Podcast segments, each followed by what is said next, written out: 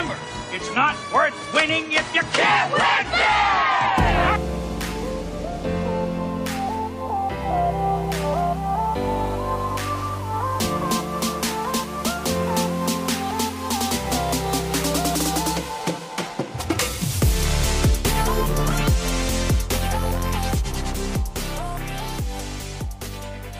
It's the Golden Cakies.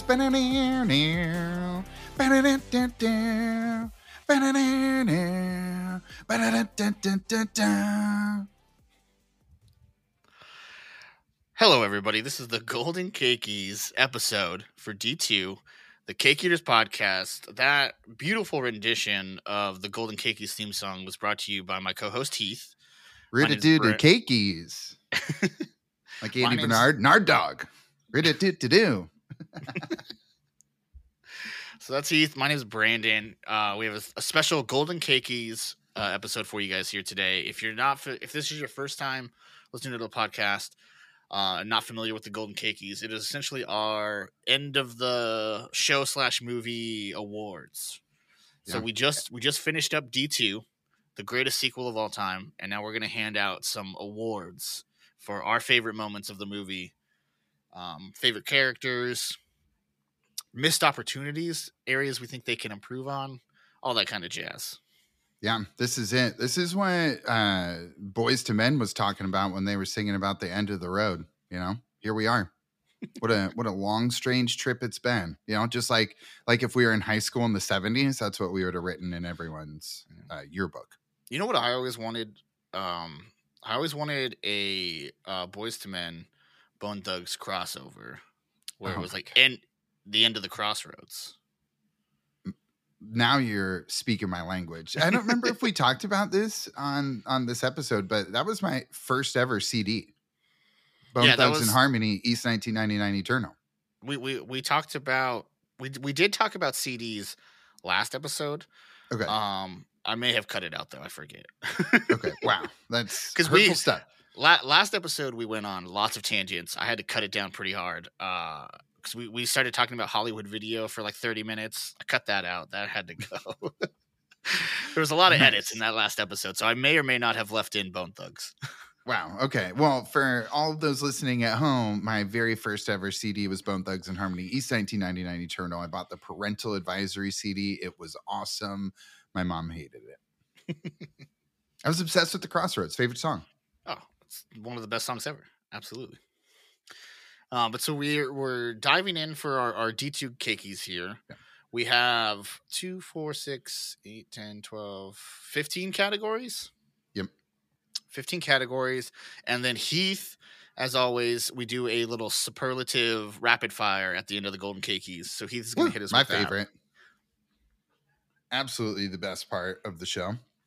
So let's not waste any time here, Heath. Let's get going with the first category. And the first category of the Golden Cakies is Best Easter Egg. Who's your honorable mention, Brandon? Yes. So yeah, good shout out for anybody first time listening. Golden Cakies, the way we do it, we each have an honorable mention, me and Heath, and then we've decided on a solo winner to take home the trophy, the Golden Cakie trophy. Yep. And we will be mailing Golden Cakie trophies out to every single winner. Congrats. Yep. Keep an eye out in your P.O. box for those. Yep. We have everyone's addresses. Yeah, we got the Disney connection, so you know we got all that. Best Easter egg though. So my honorable mention is going to be the Hawks, the Hawk kids they bring back at the beginning when Fulton just obliterates them in between canoes. We have Larson, we have McGill, and then we have a third kid that I don't think was in the first movie. Yep. I don't remember him, but Larson, McGill, the Hawks.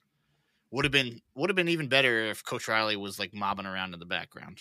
Yeah, like he was instructing them, like, "Hey guys, go get a tripwire going. Really injure them. We want to see some road rash on these bastards." Watching back that tripwire as an adult, I was like, "They're gonna kill somebody with that fucking tripwire." Or like some real dental surgery is going to be required when everyone's front teeth are knocked out of their faces. And God, and they do it in the middle of a busy park. God forbid anybody but the Ducks hits that, you know. Oh, a cyclist is toast. Like upended, no helmet, brain damage. Mm-hmm. They're those Hawks kids playing with fire, man. Well, thank God for Fulton. What a hero. They won't know what hit them. Frankenstein's monster. Yeah, exactly. So for my honorable mention, it was keeping that sweet, beautiful Ducks music from the original movie, because son of a gun, nothing makes your heart flutter or fly like that original score. And when it hits, it crescendos there at the end. And my God, Brandon, we're getting quacktastic. We're getting quackalicious. We're doing all those quacking things there at the end with this music just leading us and bringing us into it. It's a beautiful moment. Makes my heart sing. The Mighty Ducks theme because it's in all three movies. They bring the music through all three movies. It's fantastic. Mm. And then on top of that, their soundtrack choice for the rest of the music in this movie, A+. Fantastic. Yeah, 100%. Queen? Mr. Big Stuff? Who do you think you are? It's one of my favorites. It's just hit after hit on the soundtrack, including the song I told you to listen to last time, Mighty Ducks of America. That's a banger. Yeah, I forgot about that classic. I still haven't listened to it. I need to. I forgot my to-do list. But all right. It's Brandon, as good as you think it would be. Should we announce the winner? Yes. So our winner for best Easter egg is going to be, and without a shadow of a doubt, it's the Bombay solo skate. Again. 110%. But you didn't let me do like the announcer intro for it, Brandon. Oh, that's right. I forgot. And now, the winner of the Golden Cakie for best Easter egg is, as Brandon ruined, the Bombay solo skate. Yep. And it's on a beach this time. This beach, classic dude? Stuff. You can't beat the Bombay solo skate. There's just no way around it. It's magical. Yeah, it truly is. It's the source of his magic, that's for sure. Yeah, 100%. That Malibu beach has just been # blessed from this point forward after that Bombay solo skate. That's where any and all hockey magic originates in California. I forgot. That's the whole reason. I'm trying to remember. 94. Yeah, that's that. I guarantee you every Stanley Cup that's ever been won by a California NHL team, you can trace that back to the Bombay solo skate in Malibu. Done. Because there were no Stanley Cup champions in California before this movie. That's for sure. Yeah, just mediocre NHL hockey. That's all they had. Mm-hmm, mm-hmm. But I forgot that the solo skate was on a beach for this one. So when we came back and we started watching this for the podcast, and it was on the beach, I lost my mind. I was like, "There's no fucking way." Couldn't think of a better setting for a Bombay solo skate. No wonder they came back from such a deficit from Iceland to win that. That's just, that's the magic they're going to have. There was surprisingly, because when I was going through this category, there's surprisingly not a lot of, other than it being a direct sequel, obviously, and returning characters, there's not a ton of Easter eggs back to the first one. They don't mention really anything. There's no little things in the background. They other just than pave the way for the new Ducks. Oh, you know what should have been my honorable mention was them skating through the mall. Yeah, but it was a different mall this time. Yeah, that's a fun callback. Mall skating. Yeah. Oh well. All right. They do love them. They do that in all three movies too. They love the fucking mall skating, man. Yeah. Mall skating. Right. What a world. What a world. What a life. All right. There's no chance you could mall skate today. No chance. No, you're definitely getting some bum ass tackled by a security guard. Some bum ass security guard making $12 an hour is going to hip check you for sure. Oh, 1,000%. And maybe it's a former, Golden Gopher from Minnesota, and you're getting form tackled into the fountain. That's true. I wonder if you. Thinking out loud here. This is why our Kiki's episodes always end up so long. But thinking out loud here, do you think you can rent out the Mall of America just to do some skating in it? No, I'm thinking if you go if you need to find a place that does not have any, that is not a hockey hotbed, okay? Not a hockey hotbed and not on the coast. Because I'm thinking for sure in coastal California, especially Southern California, you're going to run into people who rollerblade a lot. Because that's, you know, it's for things. So you need to find a non-hockey hotbed, not on the coast, where roller skating is like what the weird kids do.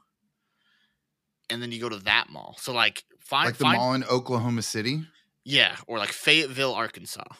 Nice. I was going to say Birmingham, Alabama. So like we're just, yeah. So go to that mall, and then you could probably skate. You could outskate those security guards for sure. You know. I love that. You heard it here first, folks. Go check it out. Top three cities to go do a mall skate. Yep.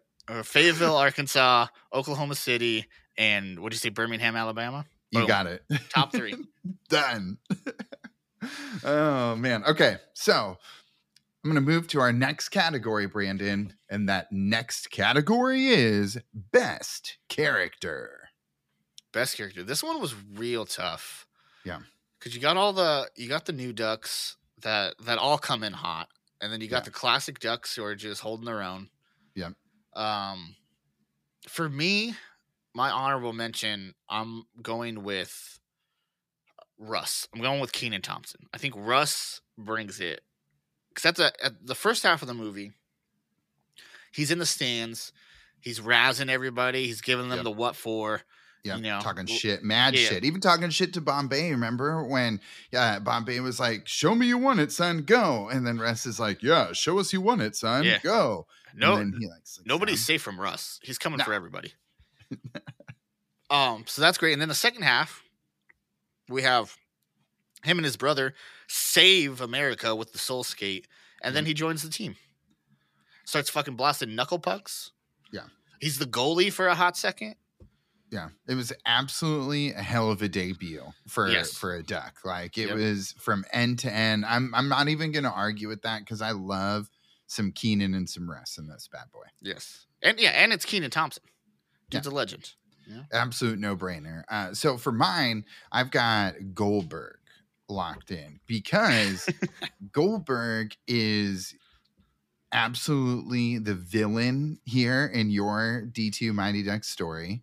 Goldberg, he's you know, outside of that one Iceland game, is absolutely locked in, carrying him through the tournament in between the pipes, Brandon. He is the vocal leader of the locker room where he encourages them. He leads them through all their shenanigans, through all the camp shenanigans, through the rodeo drive shenanigans. I mean, this guy is an absolutely underrated leader for this team. The vocal leader. The irrational confidence guy. It's just I think you forgot the part where the vocal leader of your team calls for a mutiny.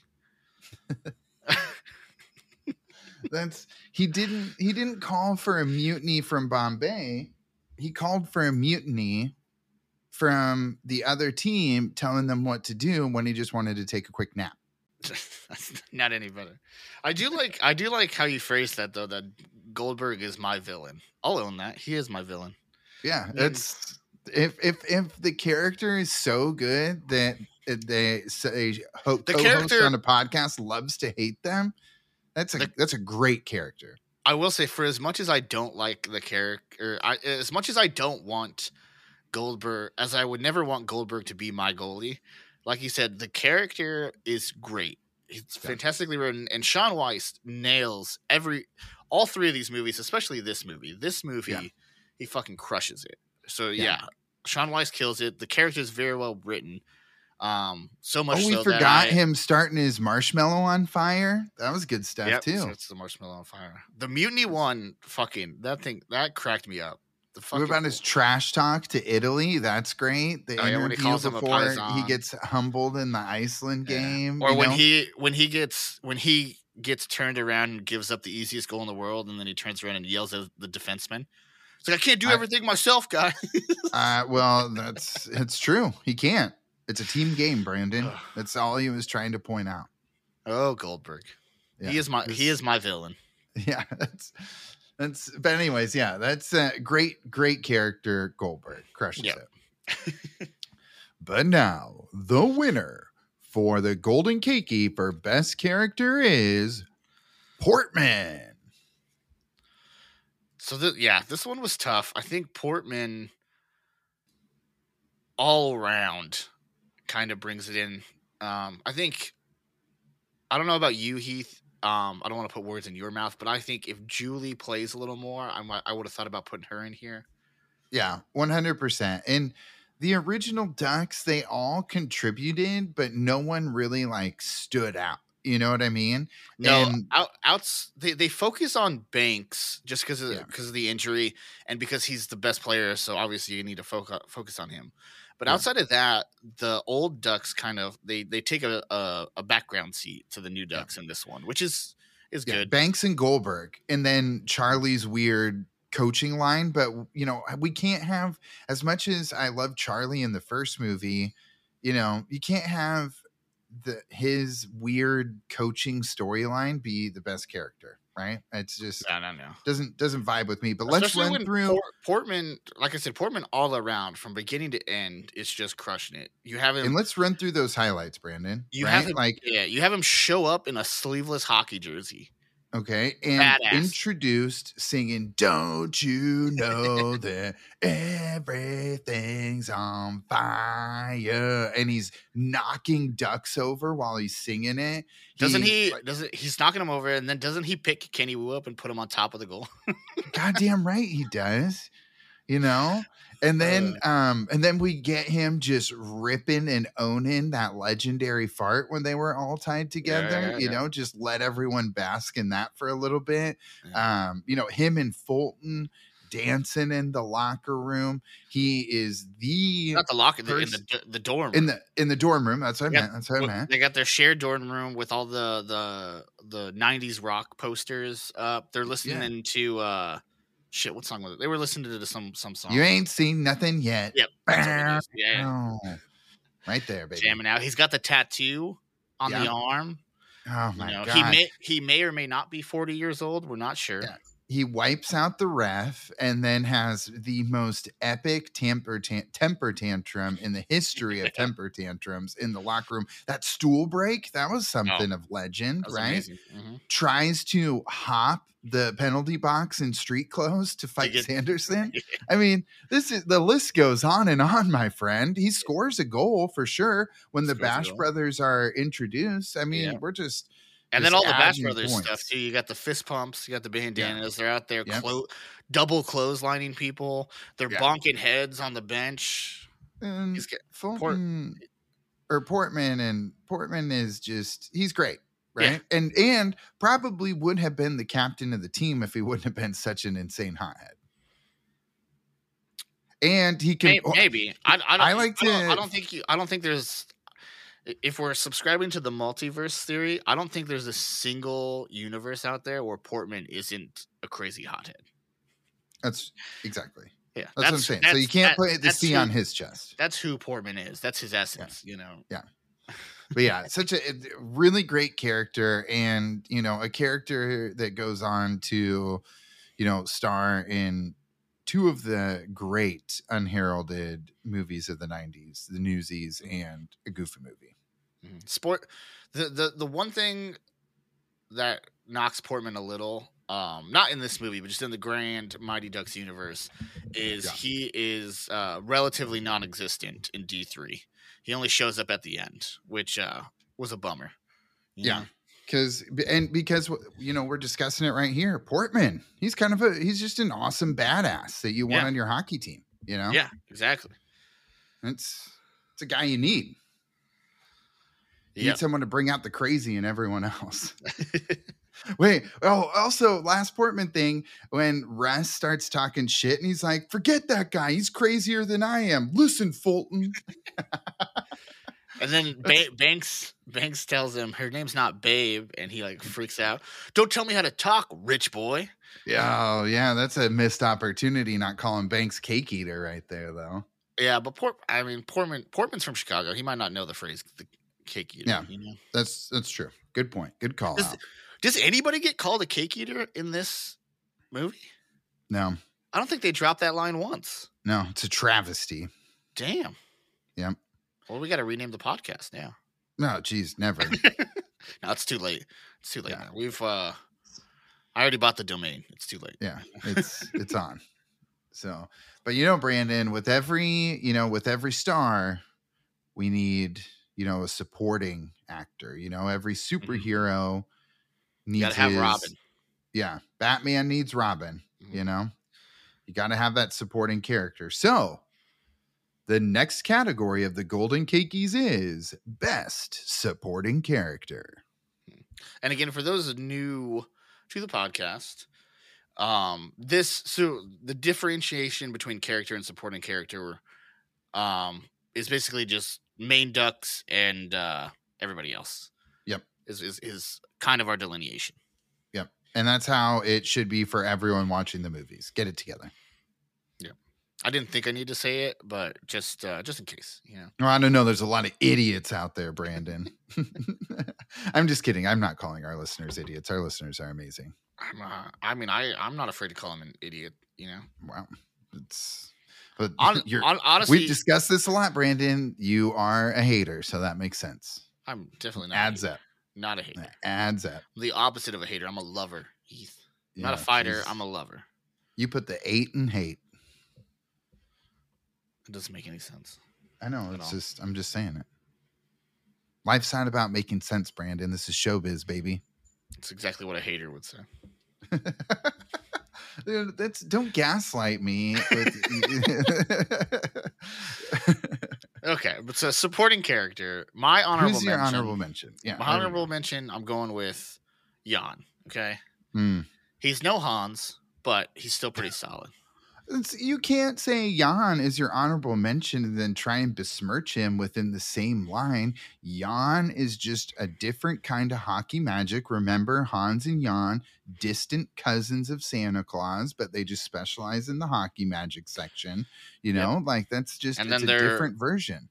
Their other family member, Winnie, of course. Can't forget Winnie. Yep. Exactly.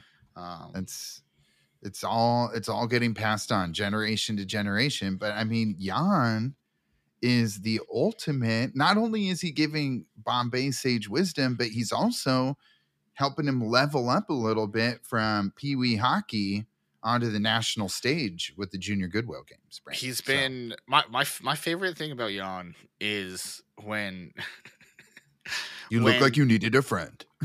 Not that. No. It's when it's not anything he does. It's when Tibbles is pitching Bombay to join the Junior Goodwill Games, and he's like, so mind you, Bombay just injured his knee. He just left minor league hockey, maybe a week ago, right? Yep. And Tibbles comes up to Bombay and he's like, Bombay, we need you to be the coach. Your friend Jan has been pitching you to me for months. Yep. Months, which means Jan is sitting back in Minnesota while Gordon Bombay is playing minor league hockey, and he's thinking to himself, this dude's going to fucking fail for sure. It's only a matter of time. It's only a matter of time before he comes crawling back. I got to get this guy a goddamn job. And so he starts pitching him as the coach for the Junior Goodwill Games. He's Jan. Thinking ahead. He's a planner. He's not reactive. He's proactive, Brandon. It's called being a professional. Jan watched him go through it. And like you said, he's spirit guiding Bombay through this whole movie. And then the kicker is Jan out here in the second intermission of the championship game. What does he do, Heath? He's got new jerseys. He's got new Ducks jerseys. Fly together. Yep. Because when new Ducks and old Ducks unite, they unite under a new banner. And again, that's planning. He probably could have planned a little bit better and given it to him before the game. Yeah. But that's neither here nor there. It's planning. Well, that's inclusivity because he's like, we got new Ducks. Yeah. We got old Ducks. We can't use the old Duck logo. We need one that brings everybody together, Yep. Yep. He called Bombay my favorite, right? Like, when he's Hollywood Bombay, you look like you just got out of the shower. Yep. He's just like Hans. He's not afraid to call Bombay out on his shit, Yeah. Well, now he's not. They did let him get way into his shit as a alcoholic lawyer, but that's neither here nor there. Well, and that's why he naturally started planning ahead just in case there was a fall from grace for minor league hockey. He's got to have that backup ready to rock and roll. Just you always need a plan B on deck for Bombay. Always. Exactly. Exactly. Wow. We almost made the case for Jan to be the winner, but not quite. No, right up here. Definitely not.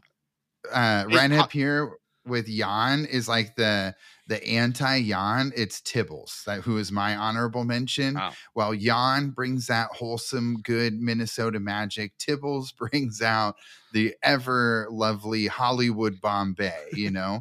But Tibbles is a great character. You know, think about, he takes a puck to the dome. He's got that sick dancing scene. Remember that when he's up in the stands with Miss McKay? Remember when Jan is teaching him to skate? Some great physical comedy when he upends over the boards. Goes over the boards, yeah. Man, do you know all the intros that he gives Bombay? You know, gives him the pep talk of a lifetime that Hendricks didn't bring him there to lose. You need to get his shit together. Otherwise, you're back to Palookaville. Yep. Palookaville, Minnesota. Get out of here, Bombay. Yeah, but Tibbles. Tibbles is a great. Tibbles is great. And like you said, him and Jan are like the yin and yang of Bombay, you know? Yeah. You need both of them to make it work. Yep, absolutely. Ah, man, Tibbles and Jan. But now, Brandon, the winner of the Golden Cakie Award for Best Supporting Character is Wolf the Dentist Stansson. Obviously, there's no world in which Wolf the Dentist is not the best supporting character. You're going down, Bombay. Like I think, like we said back in the one of the previous episodes, I forget which one, part 4 or 5, whatever it is, when Stansson shows up, everything about Stansson is amazing. Everything, especially when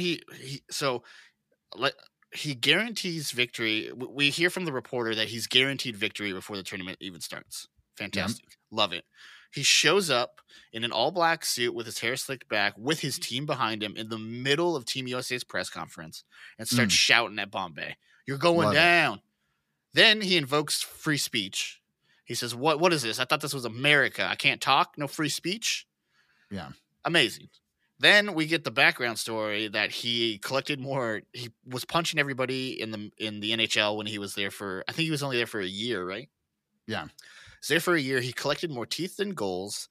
He got into a fight with his coach, punched his coach out, and then Julie the cat says everybody hated him so much they deported him back to Iceland. Amazing. And then Tibbles comes in, and Tibbles is like, you know what? He's just wound a little tight. Oh, that's my favorite is when Tibbles says that. You're going down, Bombay. So good. Everything about Stansson. And that's just that snippet that I just gave you was just from his entrance. That's just the 5-minute entrance when he comes in. After that, it gets even better. They interrupt Team USA's practice. He pops a beach ball. He slashes Bombay in his injured knee. You know, he calls Jan an old geezer. Everything Stansson does is on point. It's amazing. When he's getting in Bombay's head, he's like, cocky, American. I like that. Make our triumph even greater. Yeah. It's so good. The most epic knee slash of all time when he just cripples. He's trying to just absolutely maim Bombay for the rest of his life. When he's after he tells Bombay that Bombay's a cocky American and it'll be amazing to beat him. And he starts walking away and then he gives him the fucking finger guns too. Classic stuff. There's just absolute classic. Wolf is by far my favorite character in all of these movies. In all three of these movies, it doesn't get any better than Wolf the Dentist Stansson. The way he screams the goalie when he just seeing his like championship flash before his eyes. That's great. The other one when he first plays Russ. And Russ comes off the bench. He like leans over and he points at him and he's shooter. I'm shot. Destroy. Remember when he says that? All his fucking pep talks are great. you know, at the end when he tells Gunner, you lost it for me. Yeah, just it's so good, dude. He's the best, and it's only made better by the fact that it's Iceland is such a weird like country villain to have. Mm. He's mysterious, you know. He's they mentioned he's in the NHL, so he's the only NHL player ever from Iceland. His Pat Riley hair, classic. Yeah, his Pat Riley hair, the all black suit. I love it. But what a great anti-hero to Bombay. Oh, it's fantastic, dude. Our next category is best one-liner. This one was real hard because there's so many good one-liners. Yeah. There's so many good one-liners. Russ I whittled my like honorable 15. Mention down to 3. Okay. I have my honorable mention down to 2. Okay. You did better than I did.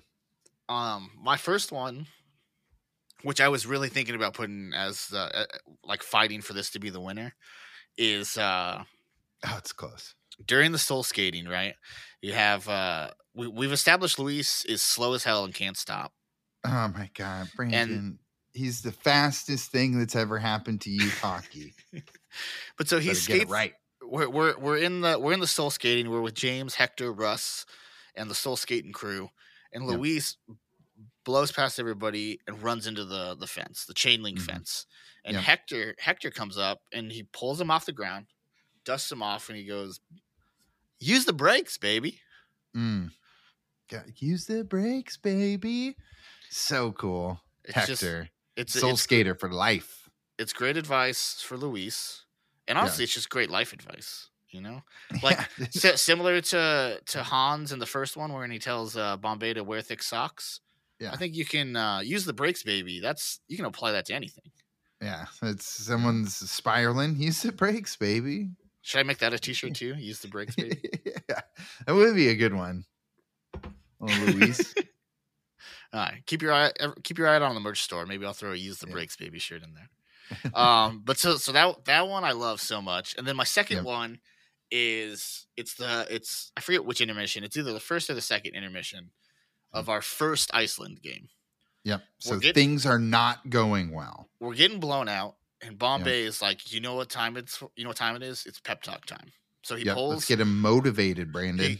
It's right after the period buzzer. He pulls everybody on the bench into a huddle, and he's like, "Hey, Jesse, you need to start doing your best." That's what Jesse says. Jesse says, "Oh yeah, we're doing our best, coach." That's true. He pulls everybody in and he's yelling at them. He's like, "You guys suck. You can't score. You're not stopping goals. You need to do better." And then Jesse is like, "We're doing our best, coach." And then Bombay hits us with probably the most inspirational line I've ever heard. And he looks Jesse dead in the eyes and he goes, "Maybe your best isn't good enough."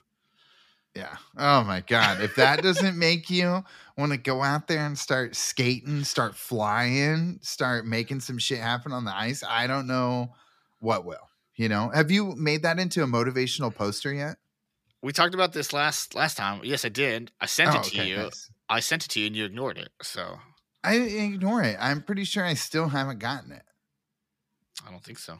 You need to get your shit together, Brandon. Learn how to text. Granted, I do have an iPhone 8, so that could also with the home button. That's your problem right there. That's your problem. Yeah, my iPhone 8 with the dude. I don't know what I'll do without the home button though. I need to get a new phone, but I'm just reluctant. You get used to it real quick. I got my iPhone in 2016. Mine's a little old too. I think I have the 11. I think I got the 11. Oh, well. But I had to get it because I lost my other one when I got just like blackout drunk at karaoke. Classic Heath. Yeah, it's classic Heath. But I have made that inspirational poster. Love it. That's right. That's right. Sorry. Thank you for reminding me. I did it on because I thought it would be fantastic if I put that over a picture of the beach skate, the Bombay solo beach skate, but it's it's incredibly hard to find like a high res picture of that scene. Mm. So like I've made like a little one, but it's like, you know, the photo's not great quality. Yeah. I don't know how well it would blow up to a poster size. So I haven't done that yet. I haven't printed it out. I'll have to see. Yeah. What's your honorable mention? We could do prints. We're good. Oh, okay. So we're doing this. All right. It's on the way. I could only get mine down to 3, and I will go from 3 to 1. Number 3 is, hey, Goldberg, but if that puck were a cheeseburger, you'd stop it. Speaking of your honorable mention Russ. For best character, Russ, that is one of the best lines in the whole movie. So many good one-liners, dude. What was the other one? My little brother could play better than you guys. And Jesse's like, well, why don't you go bug him then? Yeah, joke's on you. I even got a little brother. Yeah. That can be your third honorable mention, Brandon. I love that line so much. That line is so fucking good. Just like the planning to set that up to say the one thing, and then you're banking on him mentioning the brother again. Yeah. So good, dude. Classic Russ. Love it. So my second line comes from our boy, Bob Miller, a.k.a. Chet Hunson, when good old Kenny scores that goal and he goes, woo, woo, woo, Kenny Wu. That was one of my favorites when he said it as a kid. Still favorite to today. Mm-hmm. That's a great one. And I believe if I'm remembering correctly, that's the first goal that they scored in the Iceland game, right? You got it. That's exactly what it is. A much needed goal. But the winner is Big Mike's favorite line from the movie when I was a kid, and it has become my favorite line as an adult.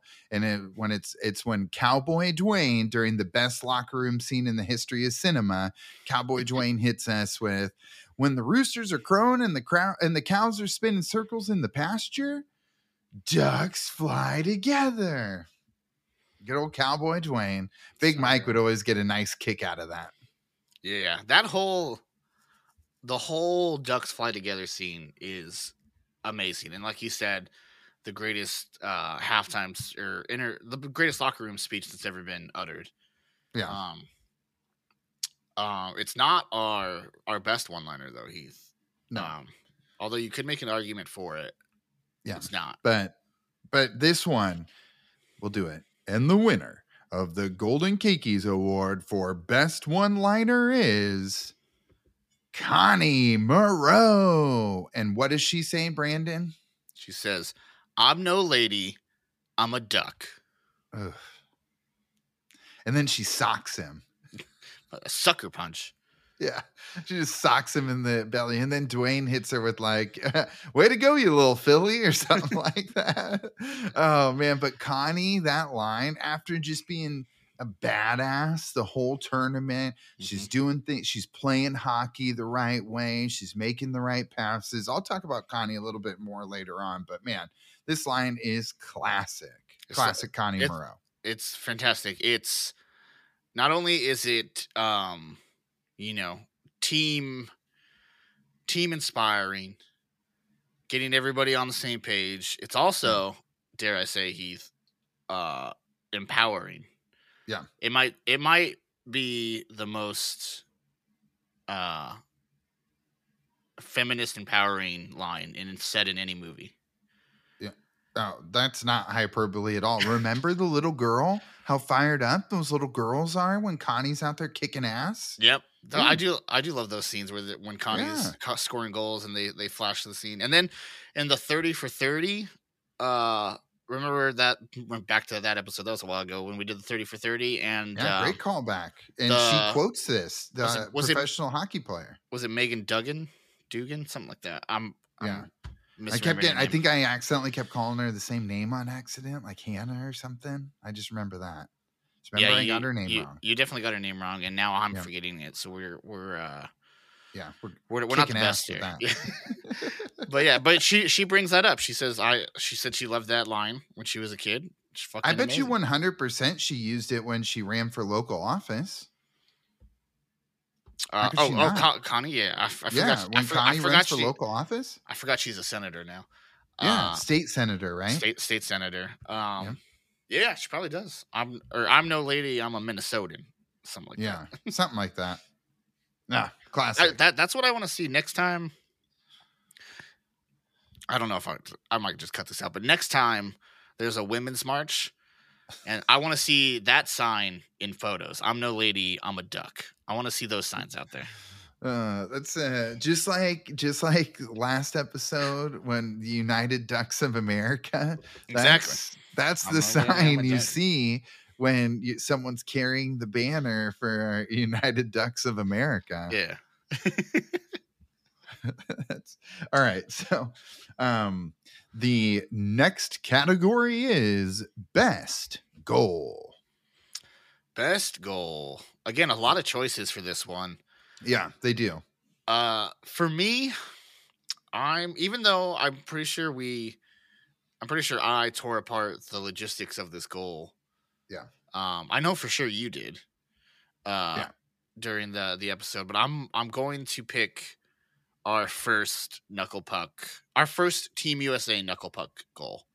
Not the soul skating one, although that one was tight too, and not the goalie one, but the first one, which I believe was against Russia. Yeah. When he hops out on the ice, I believe that's his first time out on the ice too. At least that's how our friend Bob Miller makes it sound. Yeah. It's his first time out on the ice, and boom, right away, Knuckle Puck goal. Beat Team Russia. Mm-hmm. Listen, it's not very realistic. The shot was a very poorly shot, like puck on a string twirling towards the goal. But, it made me want to go try it as a kid because I was like, this seems normal. I could totally do this. And then, the hockey stick just collected dust in the lawn shed, shortly thereafter. But yeah, it's a fantastic goal. It's a great kids movie goal because it makes no sense. It's got a sick name. It looks weird. Yeah, the Knuckle Puck and the Ducks go together hand in hand. Exactly. The Knuckle Ducks. Yeah. Knuckle Puck. Also, I think I've mentioned this before in the pod. Knuckle Puck, a great band. Oh, all right. I'm sure they're great. It's like a Midwestern emo, pop punk kind of stuff. Check out their album, Copacetic. Great album from start to finish. Top notch. I've been listening to a lot of a band called Wookiee Foot lately. Wookiee Foot? Yeah, mostly because of the name. But then their music isn't bad either. What genre? Well, I don't know if it'd be for you, Brandon. It's kind of like folk jam band. Okay. I can get behind that. Yeah, I like a little. I used to be white collar wook is what you would refer to my music taste as. Like a little jam band, like a little heavy bass music, but I don't fit the wook description in public. You absolutely do. What? You absolutely do. I've never once put on patchouli oil.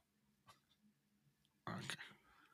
And I don't have enough hair to have dreads. No, you don't have dreads, but you got the beard going. You know. Well, I just haven't shaved in a while, so I got a sick neck beard going right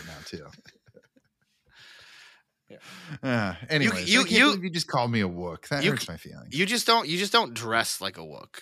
But if you put your current look in wook clothes, it would not look out of place. Fit right in at a fish show. Exactly. All right. Anyways, so for me and my honorable mention for best goal, I'm gonna do. I'm a basketball guy, Brandon, and so I was naturally drawn to the alley-oop, and it's when our boy Cowboy Dwayne, for the first time ever, does something well and pops that puck up in the air. Charlie calls the play. Banks ricochets it in as he gets tripped down. Oh my god! He doesn't ricochet it; he bats it out of midair. Yeah, I mean, even better. We're talking about the Banks. It's got basketball, baseball, hockey all together. What more could you? God, Mr. Hockey, Adam Banks is just out there fucking making shit happen for the Ducks in front of the goal. Yeah, he's You know, he's a goal machine. Yeah. And, you know, the origination when Vlade Divac, he flips it up and Divac. Vlade Divac. That's what what do I say? I've said it wrong 1,000 times. I'm just never going to get his name wrong. You put like an H sound at the end. Vlade Divac. Oh, that's what it is now. It's not how you pronounce his name, though. All right. Well, then when Vlade Daddy, he likes to party. I'll quote that. A little Snoop. You know, the alley-oop goal is great. You know, originates in the street, soul skating hockey. Just a clarification for people. Again, I don't know why this would be the first episode you listen to, but if this is the first episode you're listening to, Vlade Divac is not in this movie. Just a heads up. He's not. No, but my dream scenario of when this alley-oop originated from the street hockey was that they would have a guest appearance from a Laker, and the best Laker of that time was Vlade. Yeah. Until he got traded for... Who did he get traded to the Hornets for, Brandon? Kobe. He was part of the Kobe deal. There it is. Mm-hmm. There you go. I have 2 Kobe rookie cards. How does that make you feel? Terrible. I opened them up in 1996 for my birthday. I remember it. Nice. 96, a great year for sports. Sonics made the NBA Finals. Packers winning the Super Bowl. Gotta love that. Those are the only 2 examples you got. Yeah, that's the only 2 that matter. What else happened in 96? I don't know. Someone won the Stanley Cup and someone won the World Series. The Avs would have won the Stanley Cup 95-96. That would have been June 1996 would have been their Stanley Cup. There you go. God, with Avs. Joe Sakic. That's right. Patrick Waugh. Who won the World Series that year? Was it the Braves? Braves were 95, so it would have been the October prior. 96 was probably Yankees. Maybe. Was that Jeter's first year? No. Well, it would have been right around there. I'm not exactly sure the year, but it would have been like in mid 90s would have been his debut for sure. No, that's anyways, you know. Either or, you know, Sonics almost taking down Jordan's Bulls. Mm-hmm. That would have been epic. Yeah. As we know, if anyone is our returned listeners, I was a big Sonics fan back in the day. 1996 also would have been when the Eden Hall Junior Varsity team beat varsity. So cool, Brandon. That's when Charlie and Fulton bail on the team like jerks. I like to think that was 95 that they bailed on the team. And then towards the end of the school year, 96, then they're back in, you know. That's just, we'll talk about that movie, but it's just, I never could get into that movie because Charlie and Fulton were jerks. Does it? Oh, yeah. Yeah. Does it make you feel better, though, that the reason that what they end up doing after they bail on the team is rollerblading through the malls? I mean, I do love that. And then they barf, they like munch all that food and then they go on the roller coasters and barf. That's classic Ducks. All right. But the winner of the Golden Cakies Award for best goal is Fulton concussion goal. Yes. And so this is the shootout goal, championship game against Team Iceland. Fulton takes the shootout puck from center ice. He's skating up. He does a complete stop. Yep. I never understand why they do this, but he does a complete stop. Slap shot hits the Iceland goalie in the head. I was trying to remember. Yep. I don't think we know his name. It's fine. But it's Iceland goalie is good. Iceland goalie hits him in the face, knocks him unconscious. I'm pretty sure because he falls down lifeless, and then the puck falls back down just past his head and. Bounces off of his mask and then scoots past the goal line. God, it is the epitome of all things Ducks. Fulton slap shot. You know, we saw what his slap shot did to the goalie the first time around when he left that massive indention in the palm of his hand. Left a welt on him, yeah.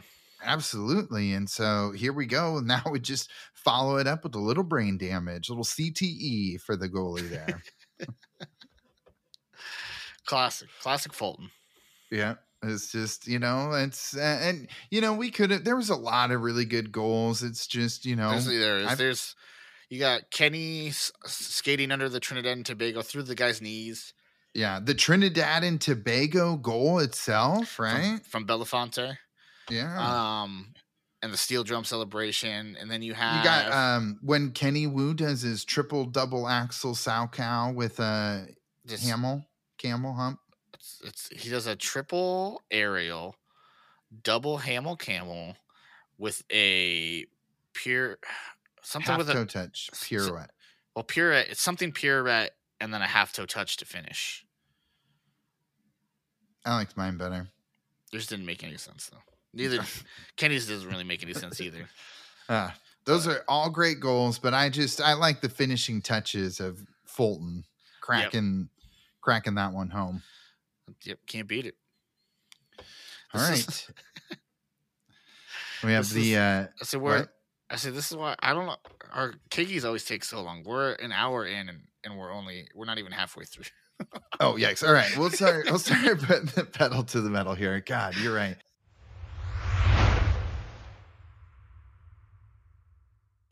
A quick message from our friends at Broken Forest Collective.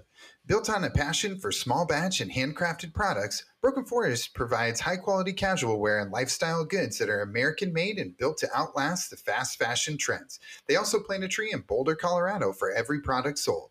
Visit brokenforestco.com and use the code CakeEaters15 for 15% off your order.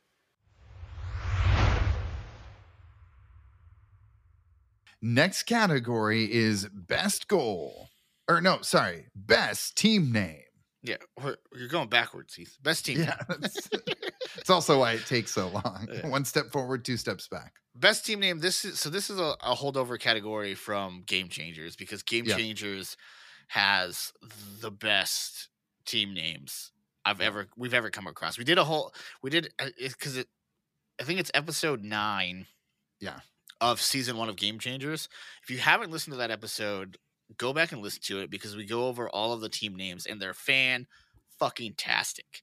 Yeah. The best team names ever. So for all of the flaws of Game Changers season 1, many flaws, that is single-handedly the greatest thing they contributed to this universe is the team names. So this is a holdover from that, since these are all countries. It doesn't. We can blow through this pretty quick because they don't really have team names necessarily. Yeah. But so my honorable mention is because Iceland is referred to as the Vikings, which is pretty tight. Yeah.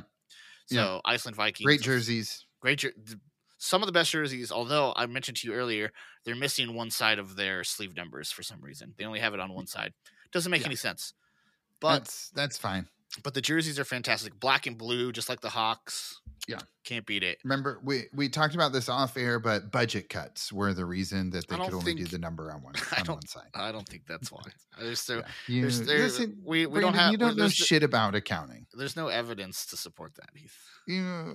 You're not a numbers guy. Don't even talk to me about budgeting. All right. So are you ready for my honorable mention, or do you want to defend yourself? Defend myself. I don't have anything to defend myself. But not being a numbers guy? Ah, I don't care. All right, but my honorable mention, and this was never said, and I just made it up, but it is the Trinidad and Tobago steel drums. And the reason I say that is I needed an excuse to talk about the best goal celebration in the history of the Junior Goodwill Games. I hope they did it for every single goal. I hope that they at least got an upset victory or two in the tournament, and they just were, you know, playing those steel drums, dancing on the ice. They did not get an upset victory, because if we remember, the Junior Goodwill Games were double elimination, and when they played Team USA, they showed the standings right before the game, and Trinidad had already lost a game. So then losing to Team USA, they would have been donezoed. It's a travesty, but the Trinidad and Tobago steel drums. Keep on celebrating, folks. And talk about great jerseys, the tie-dyes. Dude, the tie-dye jerseys, classic stuff. Absurd but amazing. Wait, hold on, that's another team store. Get a Trinidad and Tobago t-shirt jersey on there. I don't know, with Belafonte's name on the back. I don't know if you could do tie-dye for threadless, but figure it out. Figure it out. If you can, the colors aren't going to match either. So, man, just figure it out, Brandon. God damn it. Just figure it out. All right. Okay. And the winner of the Golden Cakies Award for Best Team Name is the USA Ducks. Yep. Pretty self-explanatory. Yeah. You know, we started out as the USA freedom-loving bald eagles of America, and then we slowly transitioned to Ducks. We started off as Team USA, much to the chagrin of one Charlie Conway. Yeah. He wanted nothing to do with it. He wanted nothing to do with America. He was Ducks all the way. And of course, you know, Charlie always gets his way at the end. But you know what? That when our boy Bob Miller is like, wait, who is that? Is that Team USA? Well, they're the USA Ducks. Ridiculous. Ridiculous. And it was perfectly legal for them to switch their unis at intermission. It was legal, but it was not patriotic. You know? No, but then we started getting we will quack you. We got we will quack you, and then we have, like I mentioned before, the end credit song, Mighty Ducks of America. So yeah, we're the United Ducks of America, Brandon. Okay, so yeah, there's our team name. That's good stuff. Yeah. Next category is Best Parents. This is another holdover from Game Changers. And the first one, because we get a lot of parent interactions in the first one. Oh, shout out Terry and Jesse's dad, Mr. Hall. Best of the best. So best parents in this situation, because we don't get any parents, ever at all in D2, which is just a real shame. I would have liked Mr. Hall. But would have at least been a better chaperone than the shenanigans we got. That's true. And in the first movie, he was prepared to take over as coach. Yeah. So why is Bombay not bringing him as an assistant coach for Goodwill games? Mm. But so my honorable mention is going to be Jan, because Jan is he's Bombay's parental figure. Yep. Hired Charlie when Charlie's mom was out canoodling with her new boyfriend. Exactly. Yeah. He says Charlie's mom remarried. And then apparently, because Charlie hates his stepdad, he spends all of his time at Jan's skate shop, so he had to hire him. Yeah, that trope is tale as old as time. But we did establish he hired Charlie, but he's not paying him. Yeah. So child labor laws are skirted in Minneapolis, Palookaville, Minnesota. Yeah, exactly. In small town America, they don't care about child labor laws. Yeah, exactly. Just ask Big Mike. I was working when I was like 10. Listen to this though. First job, I was like 11 or 12, and I was vacuuming, mopping, and sweeping non-conditioned hallways of these apartment buildings in the middle of the summer. Oof. That's rough. That'll learn you some work ethic there, Brandon. Yeah. I don't know if first job maybe is a little loose, but because my dad has owned his own business for as long as I've been alive. Mm. So as soon as I was able to pitch in for stuff, you know, I was helping out, you know. Yeah. Just doing small things around the workshop. Hmm. There you go. Yep. Cutting some wood. Sweeping up the sawdust. Oh, my God. I bet your broom works second to none. Dude, yeah. How do you think I got so good at hockey? It's the broom. Brandon is still available as a youth hockey coach if anyone's looking for one. That's true. And then surprisingly, Heath, I have not been hired yet. I find that shocking. I set my LinkedIn availability to available and still nothing. Wow. All right. Well, we'll keep looking into that. But my honorable mention, best parents, and we never meet them. We have no idea who they are, but it's Julie the cat's parents, because that young lady has better emotional intelligence than Bombay. She calls him out on his trash coaching. Remember when Wolf the dentist was prepared? She handles just horrifyingly bad coaching decisions from Bombay with grace on a very consistent basis. She tried to address it straight on, and she learned that from somewhere, Brandon, and we're assuming it's her parents. So great job. For sure. Julie and the cat is a very great young lady and a great reflection of her parents. To add on to that, when both her and Portman get kicked out of the Iceland game, Portman losing his mind, Julie the cat, cool as a cucumber. You got it. But she's feeling it inside. She mentions, Portman, I know how you feel, but I'm an adult and I can handle this, you know? Oh, gosh. Shout out, Julie the cat. But the winner of the Golden Cakies Award for Best Parent is James. So this is, we're going with James because A, he's the main catalyst behind Team USA turning around. You have what is clearly a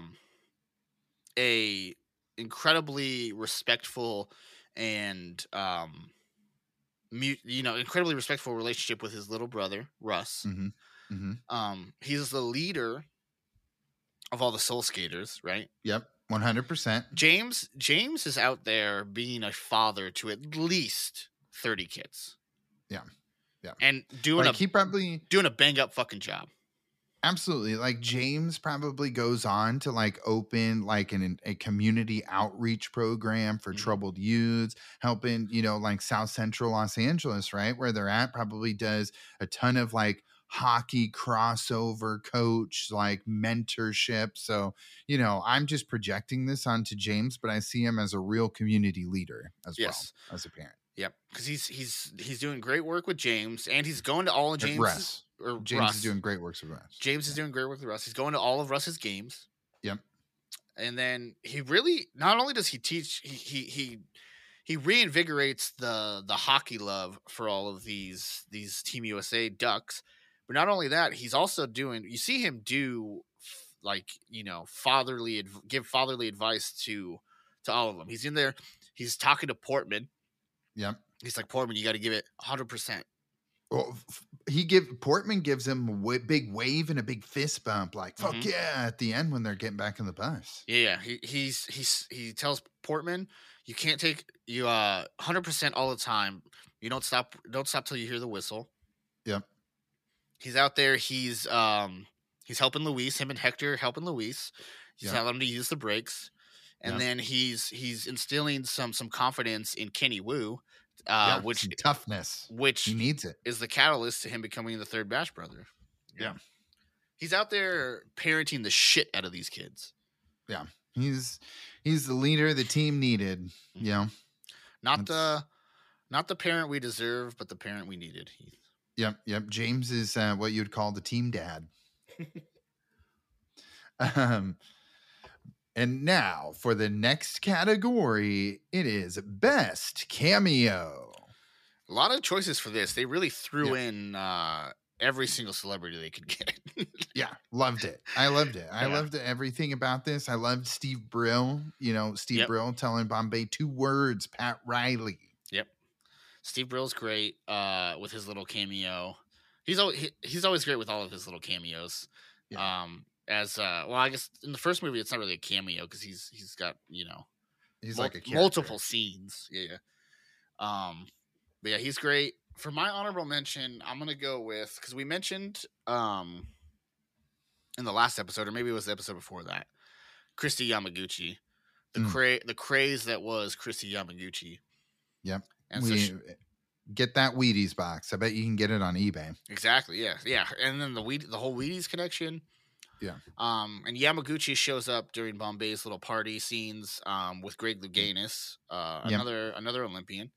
But Yamaguchi, she's my honorable mention. Nice. That's a good one. I don't know about you, but like growing up, the Yamaguchi, it was legitimately like a craze that it went through with Chrissy Yamaguchi. She was a huge celebrity for being a figure skater. I don't think anybody's ever gotten that big as a figure skater just from like figure skating. You had Tanya Harding and all that, but they're more known for the illegal shenanigans. Yeah. The attack Well, I mean, you think of Nancy Kerrigan, you think of why? Yeah. Nancy Kerrigan. I was blanking on the other name involved. Nancy Kerrigan, Tonya Harding. Yeah. Tonya Harding was the mastermind behind the attack. Yes. But yeah, so they're famous for the attack, not necessarily their figure skating. Yamaguchi was famous just for figure skating.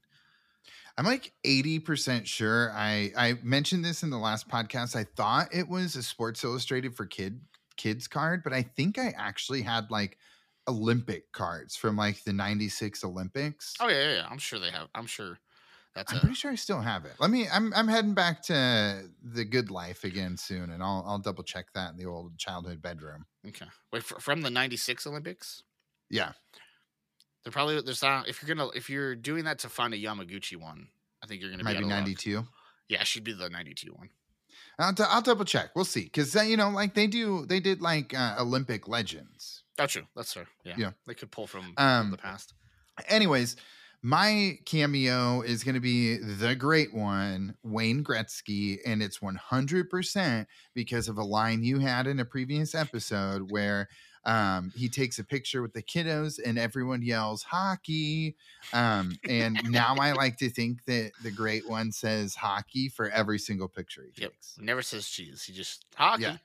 Cheese. Get that cheese the fuck out of here. Hockey only. Yep.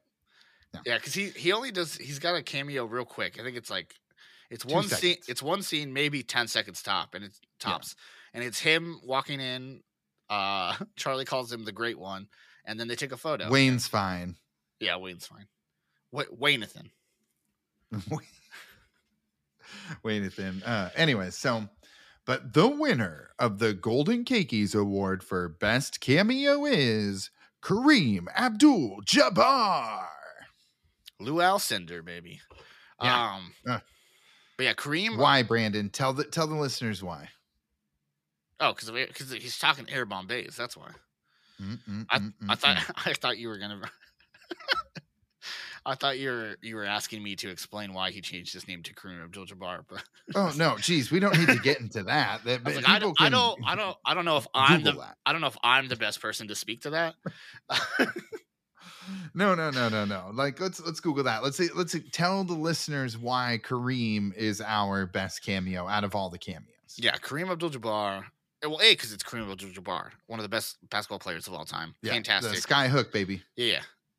You couple that with the fact that he's so freaking tall that whenever he's around other people, it's just a funny look, you know? Yeah. It's like when you see Shaq with other people and you're like, that's why they had him sitting down, because Emilio is tiny. Yeah. Well, the first time you see him before they do the sit down, he's standing up. And he's standing I think it's all the hockey players that he's standing next to. And so to see like, standing next to other professional athletes, and he's a fucking foot taller, is amazing. It's just there's something great about seeing really tall people stand next to short people. It's amazing. I know. It's like work from home, right? Like I've met a whole bunch of my team members, and everyone's like, you are a lot taller than I thought you were, because everyone's the same height on Zoom. Yeah. And I'm not that tall. 6'2" isn't that tall. But like when you're just staring at someone in a screen all day, you just assume like, you know. Yeah. I automatically assume everybody's 5'5", unless proven otherwise. that's a little extreme. But anyway, the main reason it's best cameo, because he's talking shop. He's talking Air Bombays with Bombay. And he has the great line, because Bombay mentions it's shoes for kids who want to coach. Yeah. And Kareem has a great line where he looks at him and he goes, Are there really that many kids that want to coach? Absolutely. 100%. Absolutely. Oh my God. Well, especially if they have a pump. Like what? Do you think it was Kareem he was talking to on the phone? Oh, yeah. Or do you think it was? Yeah, he just called Kareem. Like, listen, absolutely with the pump. No, I don't think he called Kareem. I think Kareem called him. Yeah. He's like, listen, Gordon, I got an idea with these Air Bombays. What about a pump? Oh, absolutely. The pump sounds great. Yeah. Well, no, what Bombay says is he says, no. It's not a sneaker. It's a street shoe. Yeah. And then he ends it with like, pumps. We could put pumps on it or something like that. Yeah. The Air Bombay loafer for kids who want to coach. Perfect. Can't beat it. All right. And then you know what you do is you do a marketing bundle where you buy the Air Bombays and you get a free clipboard. Mm. Or a whistle. Whistle would be more cost effective. Both. You do both. We'll see. See what kind of see how much we were spent on the marketing before we start budgeting. Just the knickknacks. You need a clip. You know how easy and cheap clipboards are? It's like a little piece of wood. I guarantee you could get a custom, and because if we're manufacturing shoes, we're doing massive amounts of units, right? We're doing a lot. Yeah. We're doing so much quantity. So I would bet the marketing budget's going to be pretty high there. You wouldn't need. For the clipboard, you wouldn't need the marketing budget. Clipboard's going to be manufacturing budget. Okay. But the clipboard, if you're doing so much volume like you would if you're going to package it with shoes, I guarantee you could get a custom printed clipboard for like 15 cents each. All right. I like your style. And then like the clipboard's like black with a Nike check and says Air Bombay. And it's just like the Jordan guy dunking a clipboard.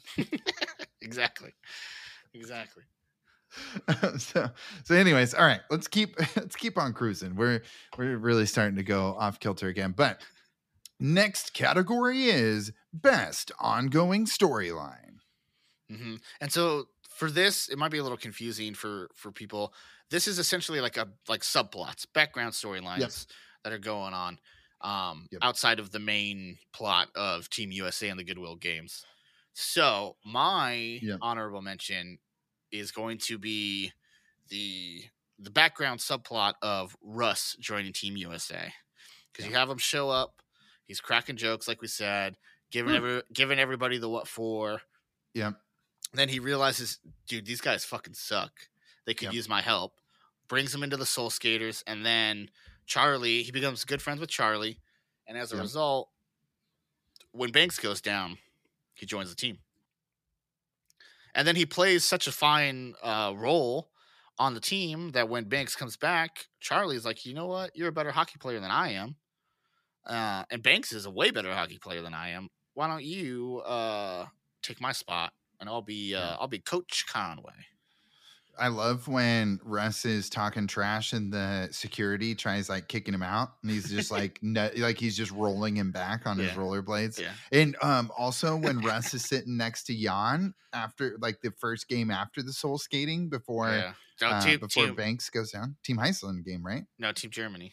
Team Germany. There we go. There we go. Because they do the soul skating while Bombay is doing his solo skating, figuring it out. So Germany is the first game back, and that's also the game where Bombay doesn't show up till the third period. Yeah, jeez, we'll get into that later. But yeah, I love it too. Keenan, great addition. We've talked about Russ was like the just what a star, what a breakout star. Mm-hmm. Keenan Thompson, Russ.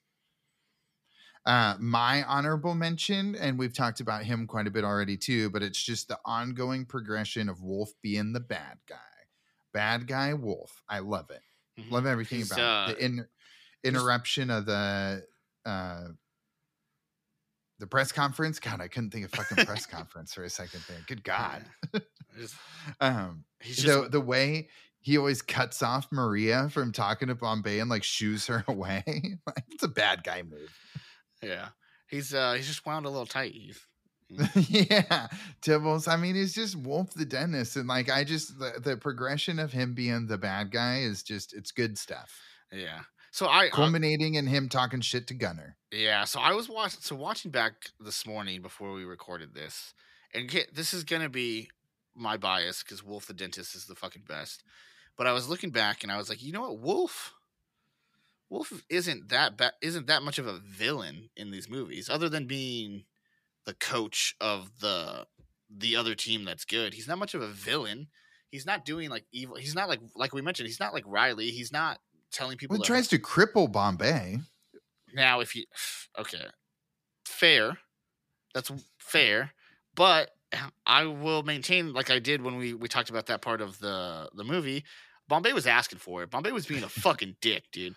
He was. He was pushing his buttons. He was talking shit to Wolf unprompted. Yeah. He's telling him, oh, the only thing short here is your NHL career.